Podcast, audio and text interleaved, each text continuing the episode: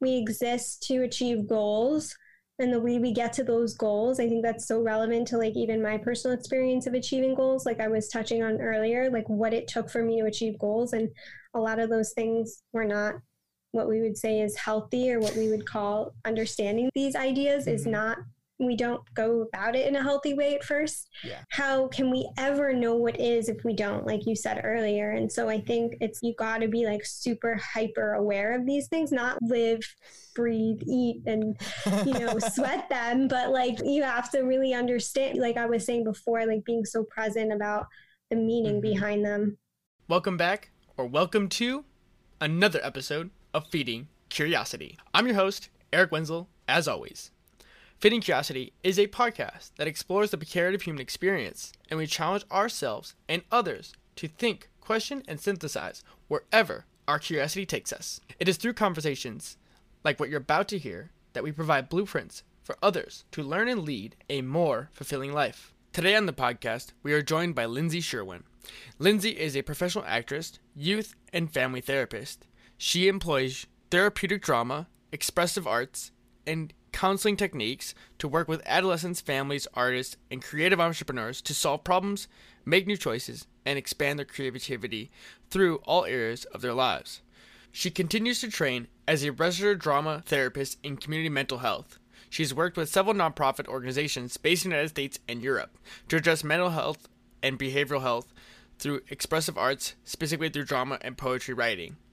Lindsey is the creator and founder of You Are the Shift LLC as an expressive arts therapies empowerment based consulting company, and Shift's coaching platform, shift.it, coaching for artists, actors, and creatives. I really enjoyed this conversation with Lindsey. Talking with a therapist and someone who's trained working with people, you gain a lot of insights around what works and what doesn't. As someone who spends a lot of time reading and listening to therapists from afar, actually listening to one explain how they apply their craft is really eye opening for me. We talk about creativity and health. We talk about traps and burdens we put on ourselves on providing value. We also get into improving relationships with everyone around us and how we are always trying to achieve our goals no matter what we're doing. And I think the biggest takeaway from Lindsey's work and the way she views the world is the power of viewing your own impact on the world her company is called You're the Shift. And I think that's really what it's all about. It's understanding that the impact you make is purely driven by your belief in yourself and being aware of that. Basically, getting to a point where you can tell someone what you're all about, be as direct about what value you provide to others and the world. And it's very powerful, I think. So, with that, everyone, please enjoy this conversation with Lindsey Sherwin. Welcome back to another episode of Feeding Curiosity. On today's episode, we're joined by Lindsey Sherwin. Hi, Lindsey. Hi, Eric. Thanks Good for doing this. Here. Yeah, this is really cool to connect after sharing Fritzy's podcast and then you just reaching out just to see if if this would be an option and I'd love that. This has been part of the unintended consequences of doing a podcast for me mm-hmm. is meeting people who think in similar ways or have interesting stories. So, with that, to go ahead and tell us who you are and what do you do? Great. So, I am in two fields actually. I'm in a hybrid, if you will. I'm in the creative arts, performing arts, and mental health. So I'm a behavioral health expert specializing in working with teens and parents. So I also practice family therapy. I'm a certified life coach, and I'm also a creative social entrepreneur. I also practice expressive arts therapy and do trainings and provide workshops with the artist community. That's awesome. And one of the things, just talking to you and get to know you a little bit, was this where does the background for you and all of this start? So I have been in the performing arts space for a long time. And so I think that through my experiences working with different communities around the world, through performing with those communities, using the arts to help them heal through trauma specifically. I didn't know it at the time, but I was just acting. I was just performing. I was doing different creative expressive therapies and I didn't even know it. That led me to think of a greater vision for myself and how I can use that intentionally, those methods and those mm-hmm. tools to support people that would benefit from those modalities. And so I would act.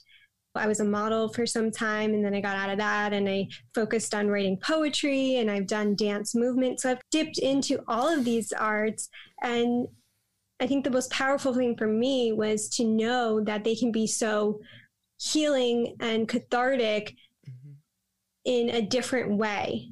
We often express ourselves and, and do these arts and take part in them because they're cultural or they're meaningful to us. But I think when I found my way through them, healing my own self, as we all do subconsciously, on a conscious level, they added more value because I was using them mm-hmm. for myself and for others. Yeah, that's really interesting to me because most people, I don't think, would immediately think that performance, like acting or anything on stage, would be considered something to do with healing.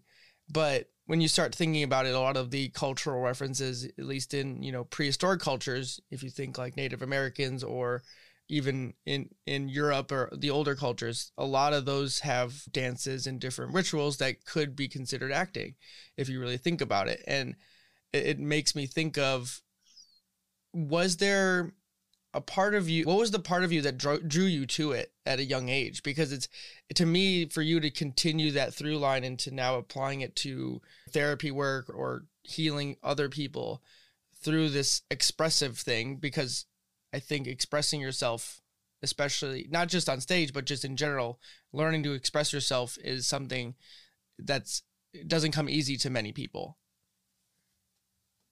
yeah, I love that point. It shouldn't necessarily come easy when it's used in a way that's not tailored to the person's needs, I think. And that's where the therapeutic part comes in. I continue to do it through the will to want to do it. I had an acting coach who said acting is based on it's not to push someone to make them do it because they want to be good. I think a lot of actors feel that they want to be the best actor. They want to be noticed and recognized. And that's really what the arts help us to do.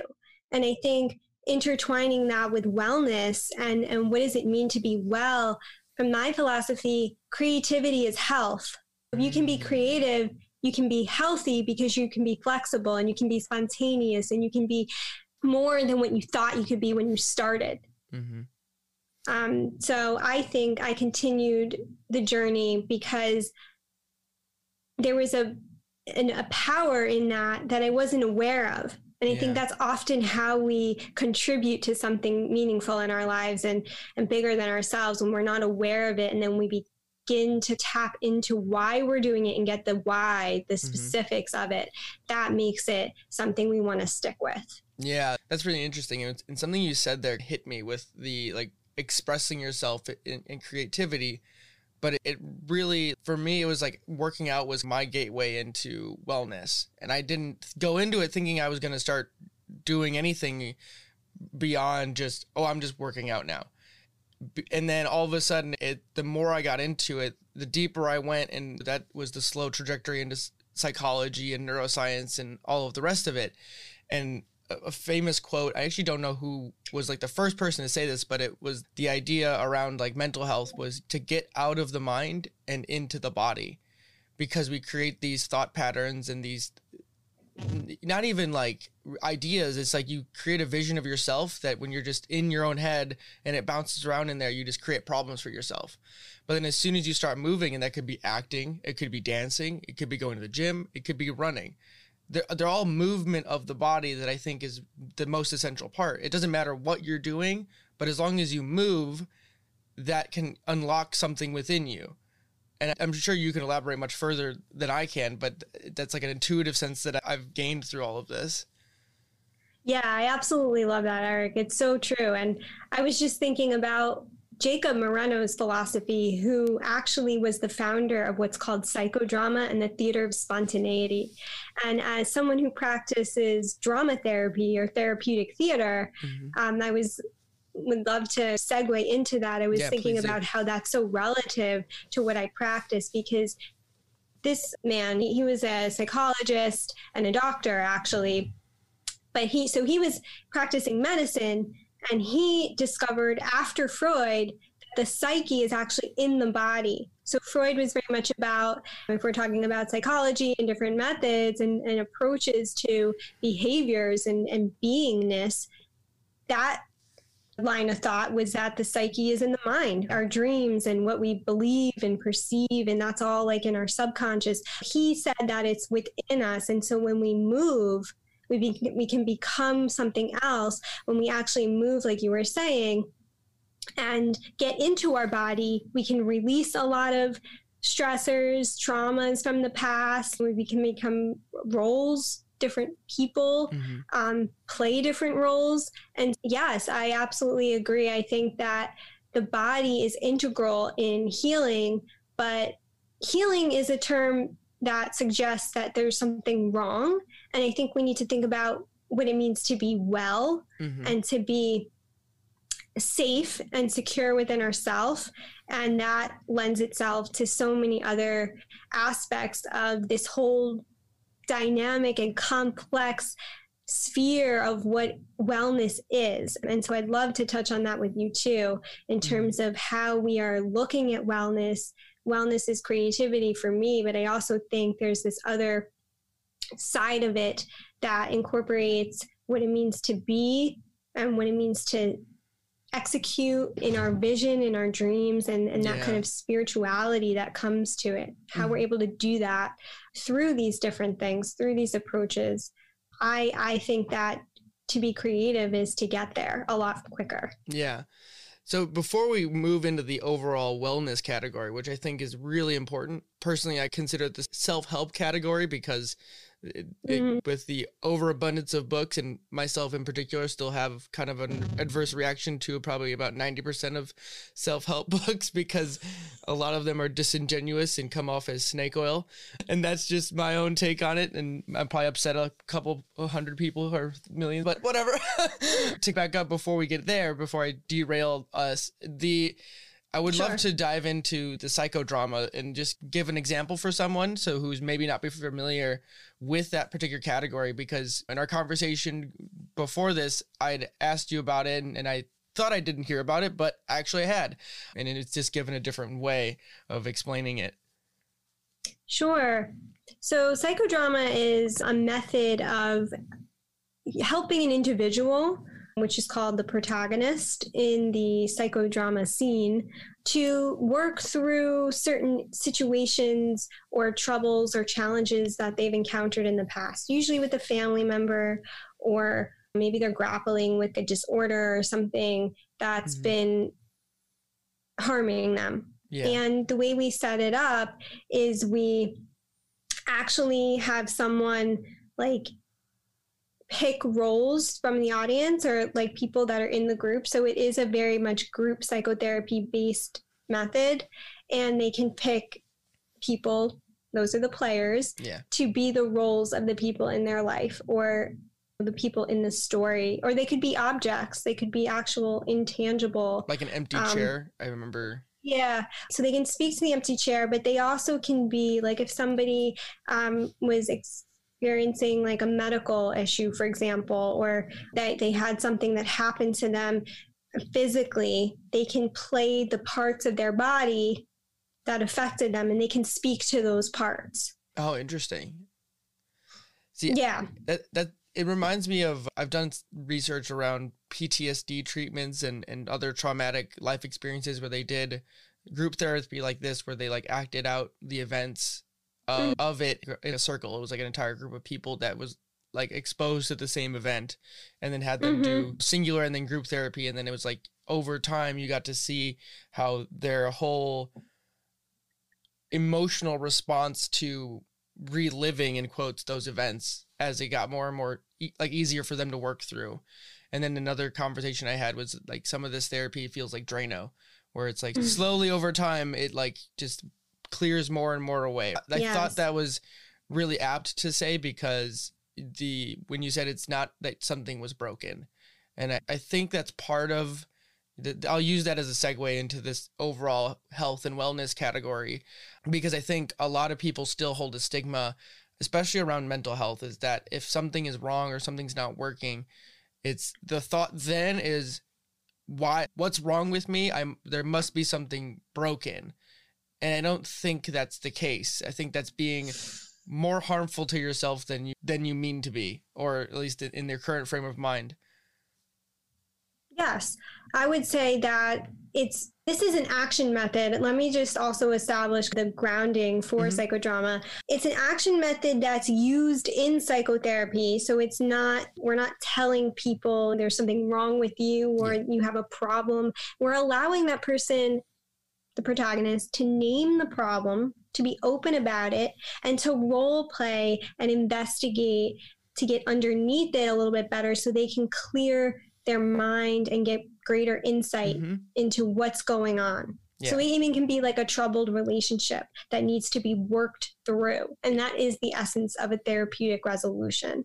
I'm also happy to differentiate between psychodrama and drama therapy. Now, I practice drama therapy, but I'm also trained in psychodrama and sociodrama, which is used with groups. So, so those Ah, groups okay. have a common issue um, that need to be worked through. Yeah, drama therapy is more of a, an imaginative, expressive arts therapy Mhm. and it focuses on more just looking at the moment and learning certain behavioral skills to be trained like Mm. through games through theater whereas like psychodrama is more group therapy based they both can be but it's you have to do psychodrama in a group and Okay. it's focusing on i think we talked about the catharsis which is basically what you were saying about working it through Yeah. getting self awareness of the problem, having other people play those roles so they can add they can add intentional insight for that person and behavioral learning. So Okay. they're learning to change their behaviors through maybe some of the things they say. It just goes a lot deeper into it Yeah.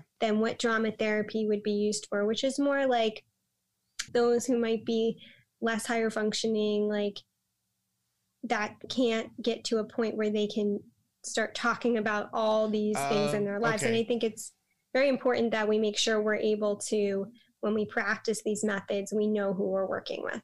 Yeah. Knowing your audience, right? Or knowing the the patient enough to to know what is applicable or not. I think is really important. Yeah.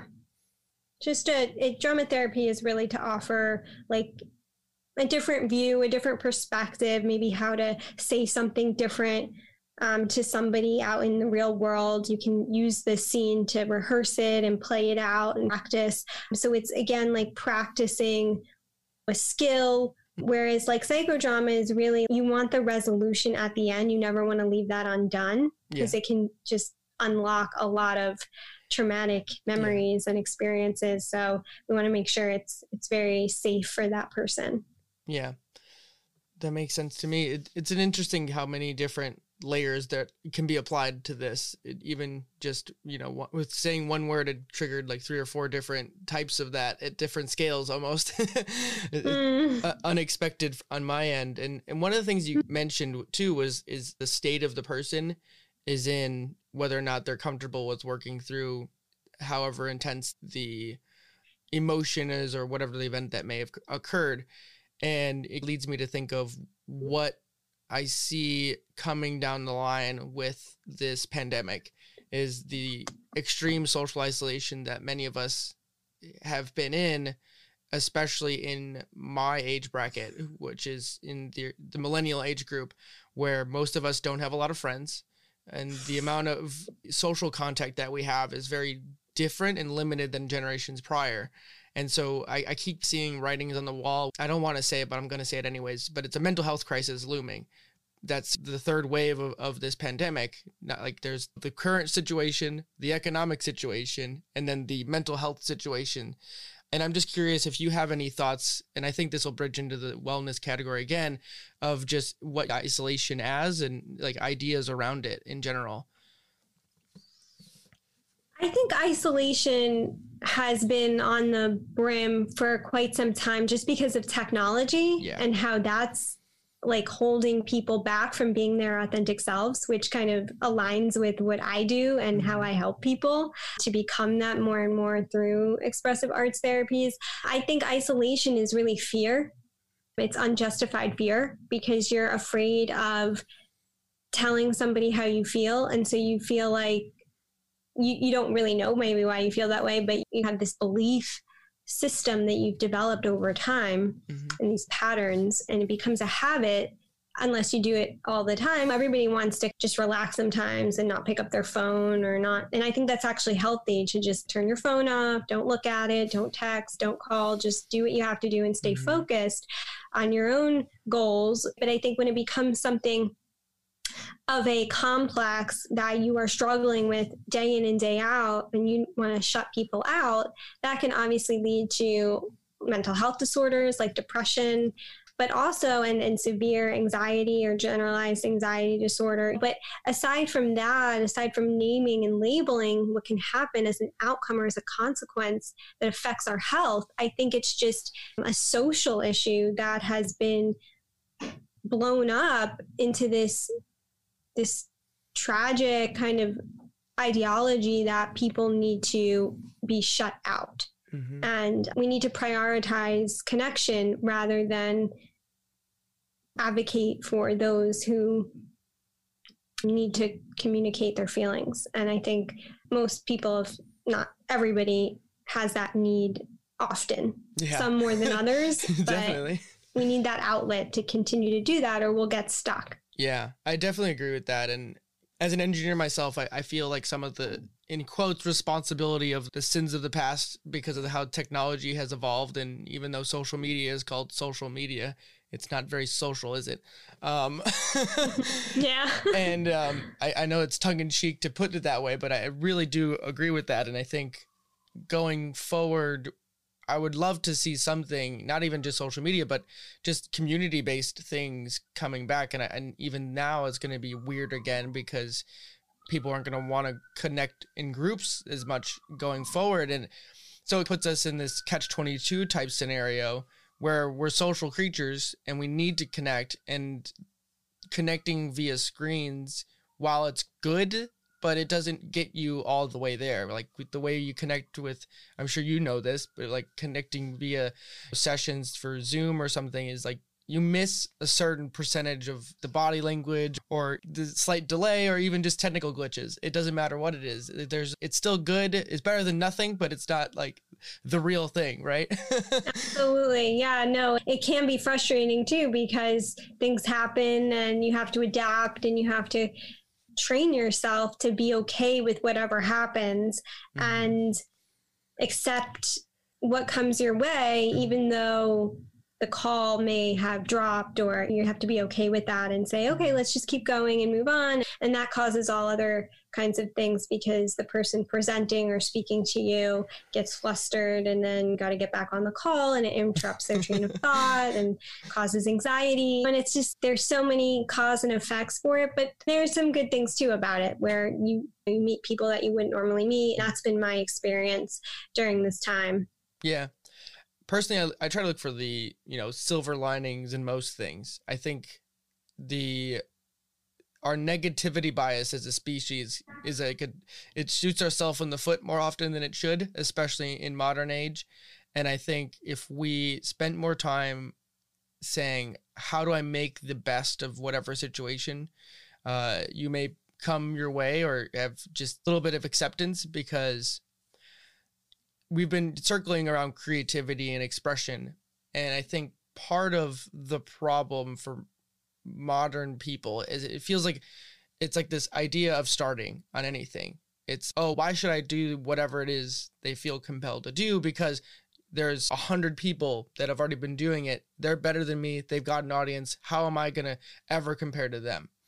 This comparison effect this um not trusting that you can even that you trusting that you'll get better because you look at them and say i'm not them so therefore i shouldn't even try but the thing is when they first started their first day was however many years ago and so your first day is now And I'd, I'd love for you to elaborate on like that idea of letting yourself grow. Yeah, I love that concept. Thank you for um, bringing that up. I think that's so critical, especially and essential, really. It, it's at the core of this type of work, mm-hmm. especially in the arts and any type of behavioral health or mental health field where you have to grow through it, especially with the requirements of, you know, getting a license or getting a registration.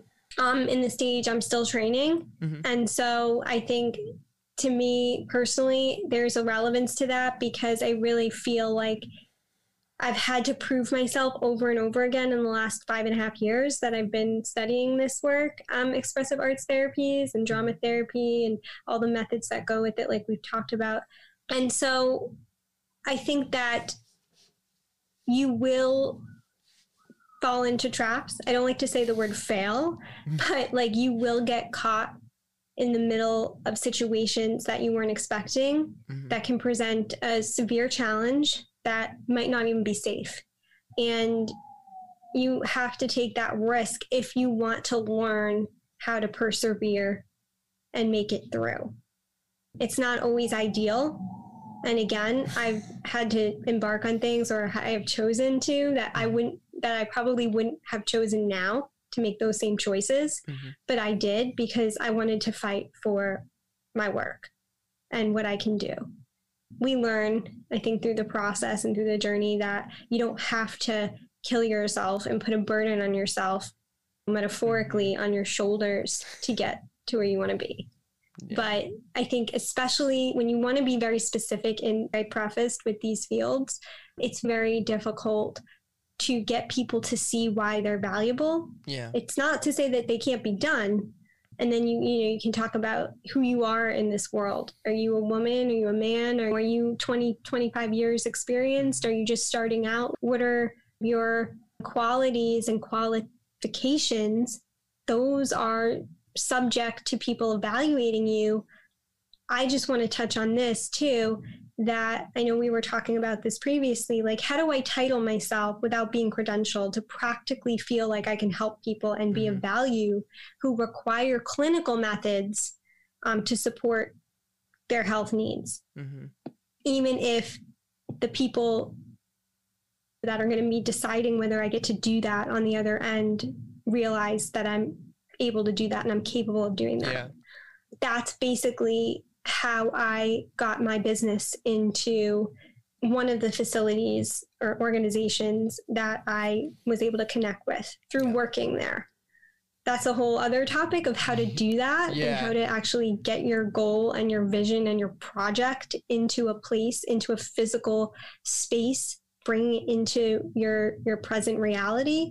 But just the process of getting there, like we were saying, I don't see how you can't go through those experiences. But what I will say is, on a level of healthy um, measuring of it and mm-hmm. healthy kind of reflecting on it, don't judge yourself for not doing everything the right way because we will talk to people and we will come across people that are red flags and we will do things and make choices and decisions and associate with people that will not get us even an inch ahead of where we want to be. Yeah. But we do that and, and we we get better for it. That's the way to think about it, I think, from my perspective, instead of saying, How could I have done that? I know we have all done that, but mm-hmm. you've gotta you, there's a there are ways to help yourself alleviate that, you know, and I can go through that later on and, and how to help yourself not do those things and judge yourself. But it's twofold, right? It's like a it's a double-edged sword because it can hurt you, but it also can make you stronger and more resilient in the end. And it, and it has for me. Mm-hmm. So in some way, I'm grateful for it. Yeah, I think you hit on so many good points there, and it, the, the sword analogy I think is perfect because it was what I was actually thinking of. It's I've really come to appreciate this idea of struggle. Oh, it's almost like a necessity of life, right? If we go back to Vic, Viktor Frankl, he who has mm. any why can suffer anyhow, and it's and i think that's hitting on something as as fundamental as the human experience it's like why like the point of your life is not so that like you're happy. It's because you can experience the range of emotions. Because if it was always good, then it would just it would just be life. It would just be gray, and you wouldn't know if what happiness was. Because you'd have to be sad to know what happiness was.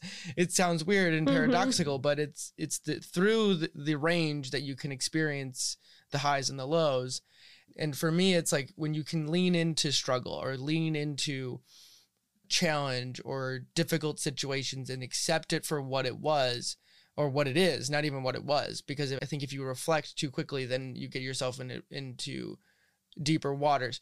Uh, different topic, and I'm thinking on my feet right now. But I do really enjoy that. And you said the sword thing is perfect uh, with because if you you know over sharpen a sword, then it gets weak. Or if you spend too much time you have to pull off the the brakes. So for me, the question then for you would be like specific, but how do you respond to difficult situations? And it's two parts. One is like in the moment to make sure you're prepared.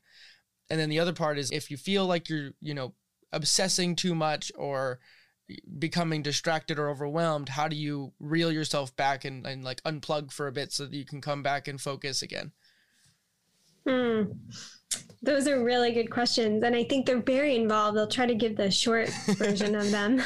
I think in the moment, you need to train yourself, and there's ways to do this. It depends on how one would like to do it. You need to train yourself on how to cater your spontaneity to what somebody is saying to you and know how to shut it down when it needs to be shut down. And what I mean by shut down is not yourself and not deal with the situation or address it, but dismantle it in a way that asserts yourself. So this is where like skills come in, right? That's why I'm so obsessed with skill training because it's critical like for everybody, not just those with specific needs that haven't had the um, luxury, the opportunity to learn skills like how to be assertive and how to communicate effectively or how to resolve conflict, but how to look at what somebody is saying to you. And this is based in psychology, right? And decipher what is needed here in this moment. And different things are needed in different situations. And the way you realize how to do that or how to speak to that so quickly, and this is something that I've had to actually personally learn. I think it's one of the most interesting aspects or elements of psychology that drew me to it is like how do i know what to say? It really oh. distills it down to its essence. And we don't always know what to say. Like we're people. We're human beings. We're mm-hmm. going to say what we feel and we're going to be in the moment. And and if we need to curse if we need to yell if we need to scream like we're emotional creatures, especially if you've trained in the acting method of Meisner, and right? That fourth wall, like you don't believe anything else exists and you can just say whatever you want because mm-hmm. that's like letting your guard down and tapping into your intuition. But in real life, that's why acting and, and life are so complementary to each other. And there's like this dichotomy, but they're two sides of the same coin. Mm-hmm. Not to get off track here, but I think that it takes a skill to be able to do that Mm-hmm. acting can help you do that it be, because of the repetition and getting in the, the mode of responding but the skill training that other piece of it is how you learn how to say what you need to say and the other aspect or element of your question you were saying about like overwhelm like how do you overwhelming like backpedal okay. or, or release any tension or stress you may be building up yeah if you don't address it quickly what i found helped me to address those things and to relieve that overwhelm in me is to write about it. I'm also a poet and so I write a lot of poetry mm. and in short little narratives as well. And one of the methods I use, which I've been trained in, people do this anyway as suggestions even though they're not trained in it, but they know that and they're familiar with this process of scripting and so I've actually looked at this process of, of revision. It's okay. called like revision or rescripting. It's very big in the psychotherapy world, but I actually developed a version of it where, for example, like if you do this with clients, you can have them write an old script, mm-hmm. like their old script or things that they say to themselves or lines that they ah, okay. say. I pick out, I help them pick out lines that they say to like members in their family or to people that they're having difficulty with and then we like reverse those lines we say them in the way that we want to say them Yeah. how do you want to say that to your mom or how do you want to say that to this person It's like uh, they say a Um, sentence all the time that rubs the family member or someone close to them the wrong way or derails the conversation. Is it like that kind of thing? Yeah, it's really like breaking down those limitations on Mhm. yourself. And so if you weren't to do it with a client, but if you were to do it with, you know, your own self and maybe you're unhappy, let's just focus on the individual for Yeah. a second. Say it's not, we're not, I believe everything is relational, but say you're not grappling with somebody at the moment. Usually we all are, we all have issues and we're dealing with certain things and people. And those are really what gives us i think the most strife in life is like that relational dynamic it's not really experiences it's the people in them that we're talking to and that we're trying to work our way through with those people our own issues we're working through our own issues with people Yeah. And your All relationship to yourself. What's Right? that? The relationship to yourself too. right exactly yeah and so you can go back inside yourself and like we were saying to dismiss um, this idea of i need to change myself but i think of it i want to just reduce this overwhelming feeling that is giving me when i think about this situation because the thoughts are very critical to how we we manage and how we cope. And so i would just like I would just take it through like a more, again, like psychodramatic way of you can write a letter and you can say, say you had a conversation with somebody, don't even worry about that person. hmm Think of the conversation in your own mind, write it out, or write parts of it that you've had, or even look at it on a screen if it's in a text or an email and it disturbs you and you're and you're ruminating about it. You can actually address everything you've said to yourself. I remember, for example, I was telling someone like, this is not working for me. I want a harmonious relationship. I want to feel like somebody is understanding me and that I'm valued. Tell yourself that. I want to feel like I and your name hmm is valued, is harmonious. You and then you can even address it. Your name valued. You are you are harmony. You are loved here. And you're just talking to yourself while that other person is saying whatever they're saying. Like you're just reversing the lines so Mhm. that it's about you. Telling those Yeah. lines to somebody, you're saying, you know, you're saying them in a different way. Yeah, is you're telling yourself what you really want, even though you you've been afraid to tell you yourself what those were, or Mhm. something like that's so interesting. I was I'm really curious. I might have to do some writing and see where that goes because that's that Yeah. sounds really interesting. I, I haven't heard it explained that way. I, I've heard things that are similar to that before, but not that specifically. I think that's really interesting. I tried it, and again, I didn't get this word for word from people who have experimented with rescripting. I just tried it on my own with what I feel would work. But I Mhm. think through my exercises with some of my clients, I think especially those who have relational issues Mhm. um, with the loved one, like an intimate partner, if it's a couple, I think it's really good. Even just writing a poem before Mhm. we start talking and then writing a poem after and seeing like how, they feel. how the words change and stuff like that. yeah. Yeah, that's yeah. What are they going to say then? Yeah. That's super interesting. So I would love for you to explain your views as like the world is relational or the world is Mm. interpersonal because I really I've been reading a book from the psychologist or based off the psychology of Alfred Adler. And his, Okay, yeah. his, his psychology, his it's now called individual psychology. I've been reading the book and I, I have been like, wow, I've, this is like how I think. It's really weird. And so I would just love to hear you explain it because I've never heard of his psychology until very recently, but it's like almost exists as like like how we almost talk sometimes. It's or in certain parts. Yeah. He's really interested from my reading on him too in the personality hmm and how we develop our personalities. I think there's a quote by him. I'm just going to find it here that I have. Okay. Trust only movement.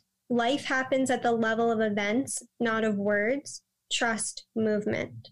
Hmm. When he's, I think he, what he means by that, because you can take all of his quotes and relate it to people and human behavior. hmm But I think that it's what we are physically being in the moment and it's how we are relating to people in the here and now and that is a big concept in present day like psychology And he looked at that, I think, a little bit more intensely. And so I think also his insight into how we relate to people in our family and the family of origin is very interesting as well. I don't know if you've read more about that, but I think that in terms of his human behavior method, or I don't, I don't want to call it a method, but like his beliefs on yeah. that, it's really motivated by what's called striving mm-hmm. to be superior, to yeah, be more. The superiority complex or inferiority complex is the like terms that he uses. And- exactly. And like these natural and healthy reactions to what we feel when we feel inferior to someone. Mm-hmm. Um, and that we're really just here, we exist to achieve goals.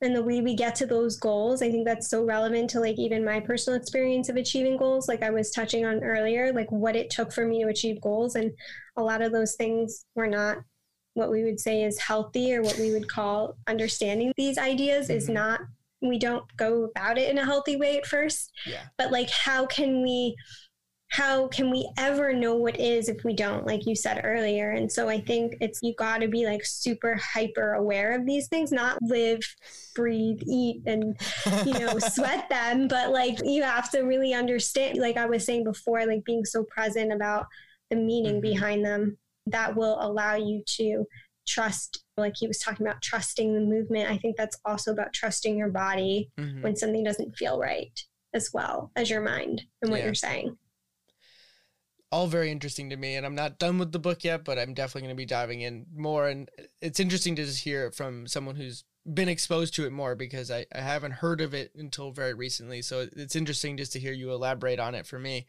And I think now was probably a great se- segue for the like just overall wellness category because oh, sure. as a psychologist and coach, that term, even entrepreneur itself, gets thrown around just as much mm. as coach nowadays, especially on social media where people aren't fact checking or credential checking or whatever it is. Mm-hmm. because if you mm-hmm. look a certain way and you put up a video that makes it look like what you're doing people can believe you exactly and uh, it, is it the fault of the consumer maybe is it the fault of the person probably more in my opinion because i think if you have access to a platform or access to information you should be using it in the most responsible form possible it's core to who I am. For me, it's it, any sort of knowledge you gain is should be used responsibly and not to ill gains on other people or in a less than uh, respectful way. So I would just love to hear your take on it as someone who's specifically trained for this. I think that well, first of all, I absolutely agree with that. I really do because I think everything becomes personal because it's your personal experience with learning a subject or a specific area of expertise. And I think if you take that seriously as a professional person, it begins to draw your attention to when people are not using it responsibly. You start to hone in on what people are doing as you become more attuned to your craft and you start to look at is this person saying the things that I am aware of through my training? And and maybe they're adding something new. Like i'm not um, downplaying what people say because sometimes like people do learn from their own experiences and they're able to offer mm-hmm. that value to someone who is struggling and and they need someone they or they believe they need someone who that helps them mm-hmm. to feel better when somebody brings their story to the forefront and maybe writes a book about being harmed or yeah. something that's very something that's very deep seated to them but that is a psychological trauma that person that kind of little analogy leads me into explaining that if that is the case usually people write books about terrible things that they've had to overcome or challenges or living on the streets and then becoming like rich and able to to do all these things now. That person is resonating with their story but they still have a psychological trauma that they experienced. And i think that should be addressed and, and managed by a professional. It can it's an additive bonus to be able to watch someone speak about or listen to somebody speak about what they've experienced and what they've gone through, but that doesn't mean it should replace treatment if that person needs it. they have a psychological trauma or something that's um, considered a diagnosis according to a professional provider, they should get that looked at. And I Mhm. think that in our society, especially in this country, we we inflate issues that are not necessarily needed to be inflated, and we downgrade situations or circumstances for people and for groups of people that should be more should be more emphasized as something like critical to to well-being Mhm. and i also think what people are telling you to do in their advertising or in their videos can cause more harm than good sometimes you can't say at least in new york state you can't say you're doing therapy if you're not credentialed to do therapy Mhm. certain states are different though and everybody can call themselves a coach anybody and everybody can say i'm a coach Hmm.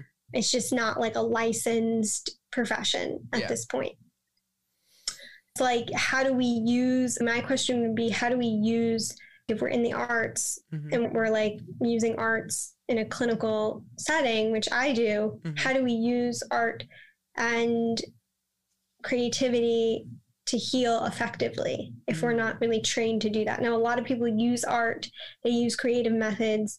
And when I say creative methods, I don't mean just using something creatively. I'm saying like actual artwork, using the arts. Yeah. Drawing or Right. expressing the body in Music. some yeah. Dance, Mhm. drama, these modalities, writing, these all can be translated into a therapeutic application. Mhm. A lot of times they're not. And people are saying, like, I was just looking up, someone um, said that they created a nonprofit. and It's about art and creative therapy. They're saying we're doing creative therapy. You're not trained to do that. So you're, and then you're listing on your website that you're, you're helping young people Mhm. Or you know vulnerable youth using these mediums like Yeah. photography and employment and it's all scattered and all over the place what are you doing how are you really helping people i think it's part of it is how we name what we're doing Yeah. um Is it? The, what do- are our would you say it's like a vision problem? Like they haven't figured out how to co- like communicate what it is that they're even attempting to do. Like they're on, so yeah like it's like they're onto something, but it's not like they haven't done enough work to to really create a good found, foundation for it. At least that's what it sounds like to me. those yeah i agree with that no that's what it is and i think it's also like in the in the macro level of thinking it's really like those organizations are very grassroots and they're not being Mhm. Really looked at or recognized through a greater lens of like funders and like people who are like really going to be like implementing this like scaling this and i'm Mhm. more interested in in looking at my work in the potential to be on that level so it's like where you are in the space i think too Right. Yeah. um, I've met a lot of those people and I through my journey, and that was part of my journey, like meeting people that don't align with what I want to do.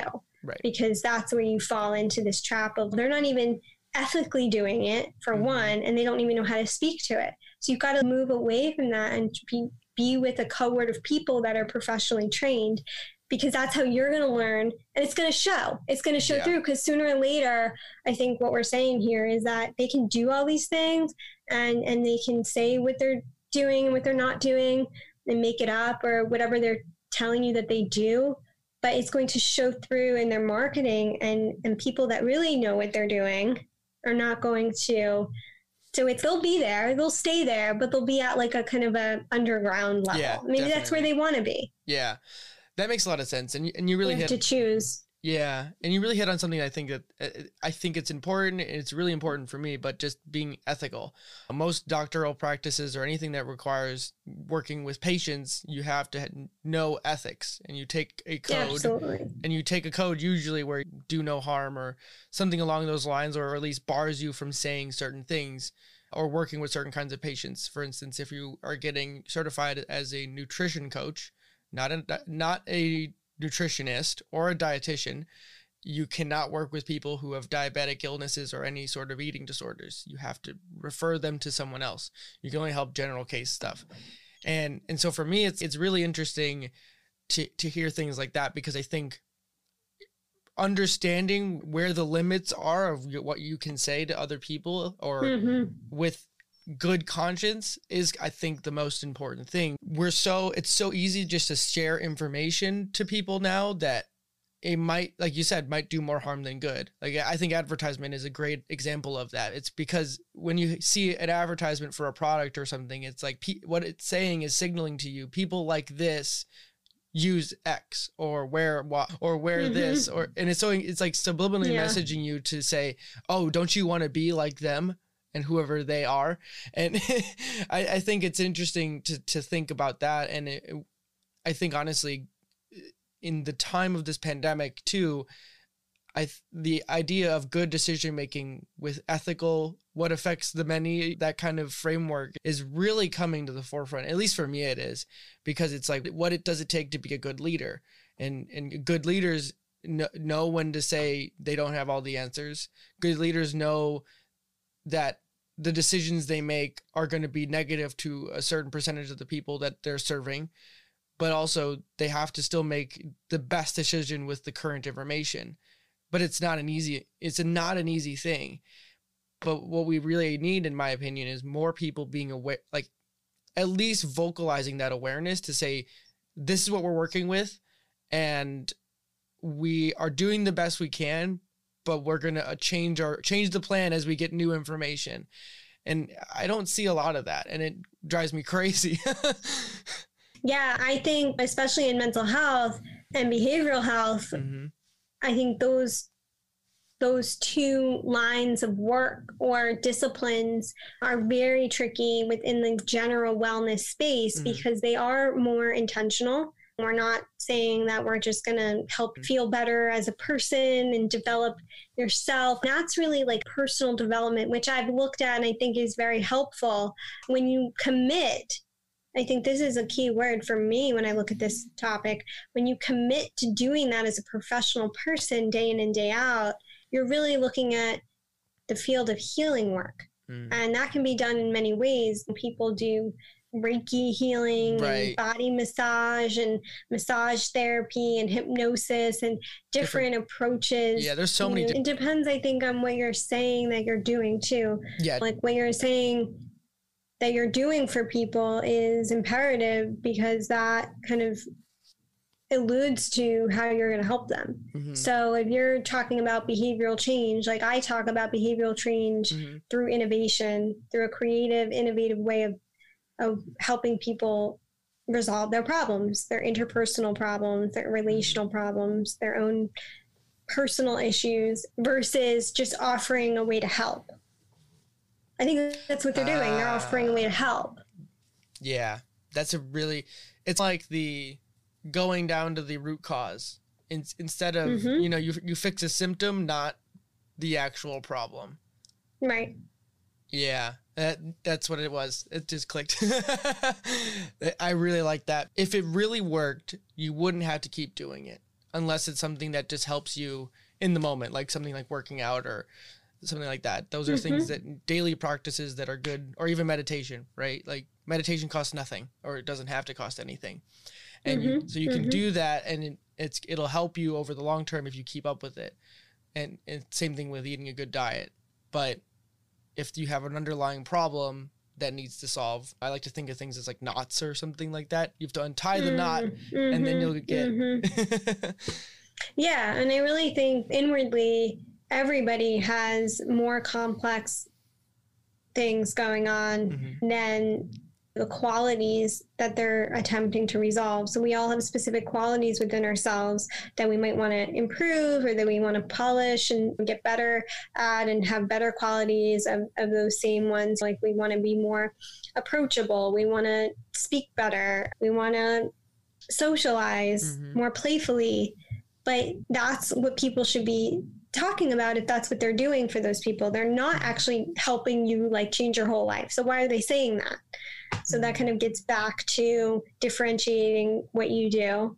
And people get unfortunately very sucked in by that. And but there are i think it depends on how you do it. I'm finding a lot of artist clients now that want to work with me because they realize like they and that, that's part of my job too to help them realize and lead them down that path of you're not going to find sustainable work if you don't deal with and address the root causes of what is keeping you from talking to somebody a certain Mm. way to get what you want or Yeah. to express yourself in this way to your partner.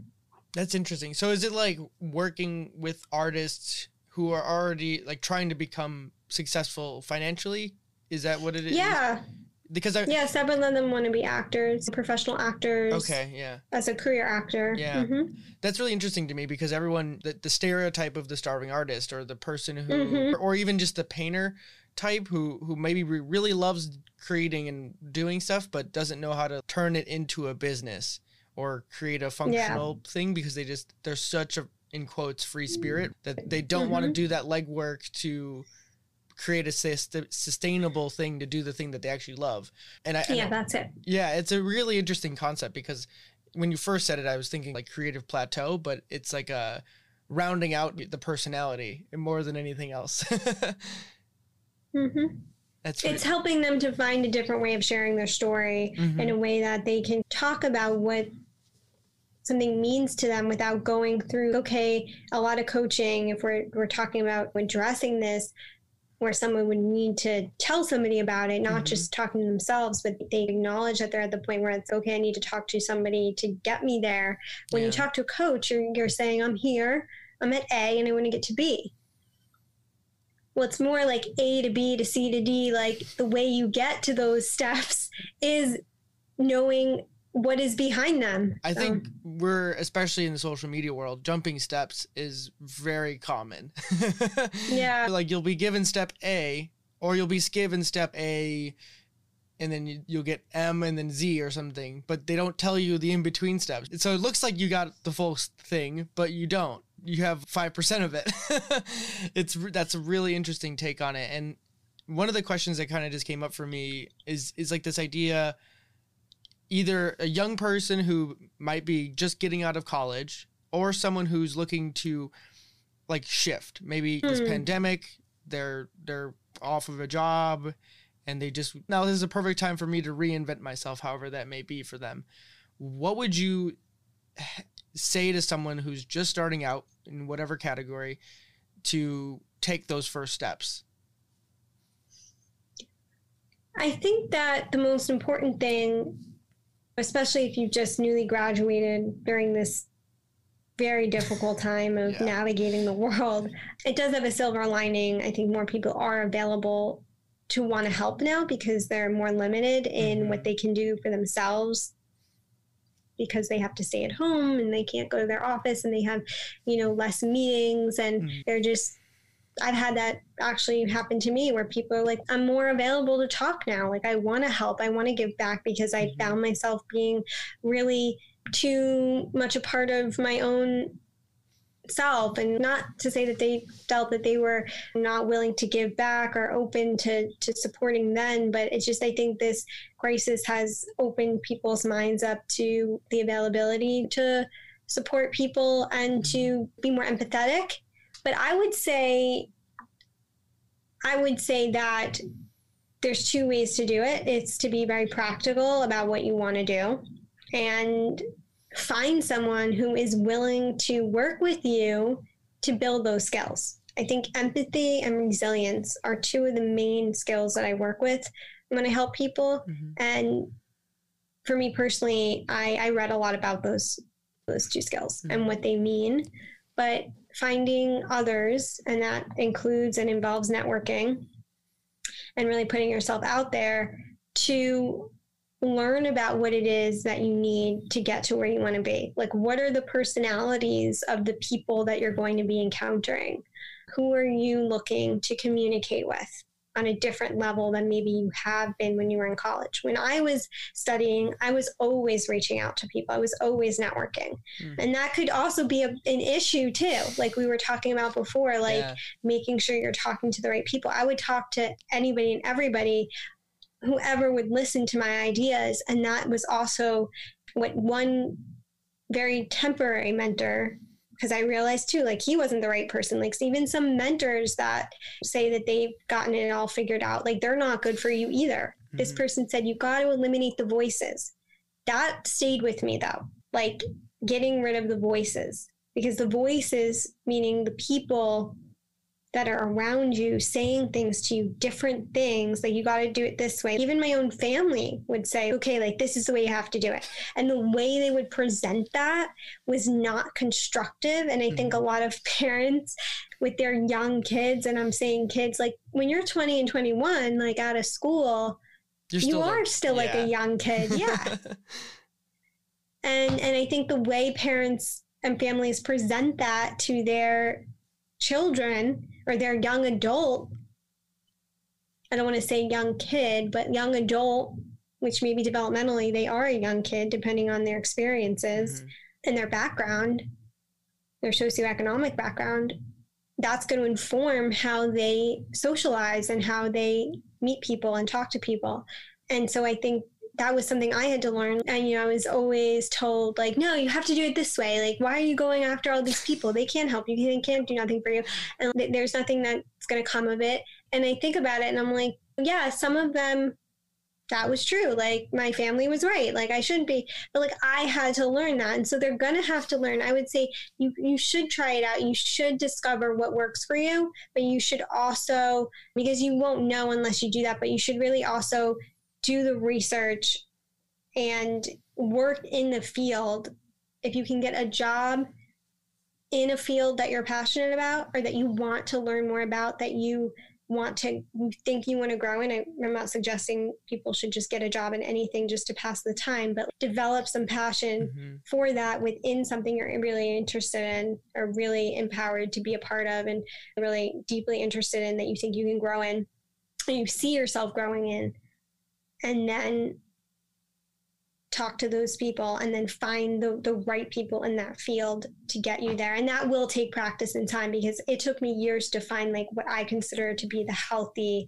right people that yeah. can are literally going to support me not just leave me or leave me astray and lead me. It was good that they left me but lead me to like dirty water yeah. you know it's really interesting. I feel like one of the most dangerous devices anybody can give, and, and I think parents are really bad at this unintentionally. They mean it good. They mean it with good intentions, yeah. but like they say that you know what you should do. They always do that. It's like that. You should do X. It's more of like they're projecting what they thought they should have mm-hmm. done at your age, and they're like making up for lost time with their children. I definitely was.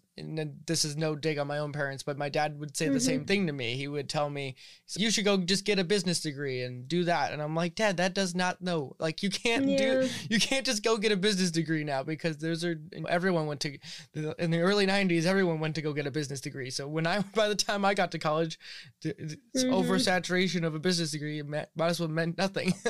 the searching internally for me is huge. Like figuring out what it is. It's like uh, discovering who you are. And I'm curious if you have a vision for yourself or some sort of personal philosophy that you use to that is like an anchor for who you are. Cause you've said a lot of words around like visions and around like creativity and performance and expression. So I'm, I'm curious if you have something like that.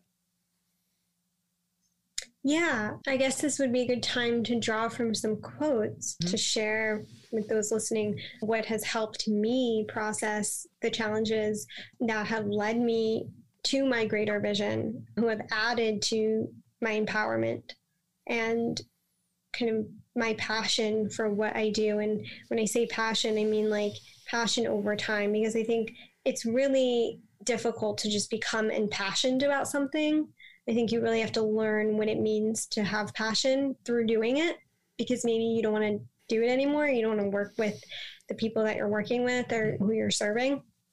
I would say I actually wrote my own quote, but then I can share another one. Mm-hmm. So this is something I said. I'm not sure when I said it, but I like it. The internal creative power that I choose to embody precedes intentional effort to create confident external results, and that makes up my life.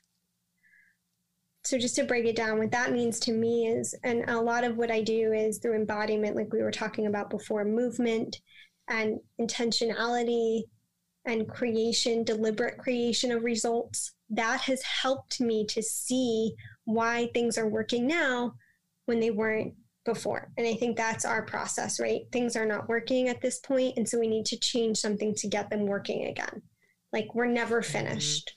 The chapter might be closed in the book, but that's not, we can erase that chapter. Like we can tear that chapter out. I'm not saying we should abolish every memory of it, but we we don't have to keep it present in our mind if we continue to change how the body reacts, what we say, summing up basically what we were talking about before, the beliefs and and the thoughts that entertain our mind. I think something George Bernard Shaw said, who I really like too. People are always blaming their circumstances for what they are. I don't believe in circumstances. The people who get on in this world are the people who get up and look for the circumstances they want. And if they can't find them, make them. So he's really saying instead of competing, we're creating for ourselves. Mm-hmm. Yeah, I love that. It's so good. And it's, I really find when you can say what it is that you're all about in as few of words as possible really it to me it's like an anchoring thing where it it's how you express yourself in in all things right? It's once you figure that out then you can understand the direction where you're going to be going for the foreseeable future and I, I just really appreciate that. And we've we're just over an hour already and we could keep going for many more hours at this rate. But i want to be respectful of your time and i really appreciate all of that you shared so far. And i'm sure there's m- much more. And so for the last thing is where can people connect with you? Sure, yeah. So you can find me um, at my website, www.youaretheshift.org. You can also email me directly at lindsey at createyourshift.com. And if you want to look at more of my artist work, you can find me on Instagram. I have a different name, but that's Lana Evolved. Cool. I will have links on the webpage for all of that stuff too. So when people want to go find it, and if you want to throw a, a poem or something like that on there too, if is whatever you want to do, throw on there, we can do that. So great. Thanks for this conversation. I really appreciate it. Thank you. I want to take a quick second and talk about how you can support our show. I believe this is the most honest way that I can connect with you, the listener, and put it in front of everyone. You can support our show for as little as 99 cents a month. We release four podcasts a month, all at an average length of about an hour. That means you are supporting us at just 25 cents an hour. That's a, that's cheaper than the dollar menu. I think it's safe to say that we provide more value than that. And if you learn anything from our content, please consider becoming a supporter today with the link in the description of any episode or on the website at feedingcuriosity.net. And with that, thanks for listening and please enjoy the show.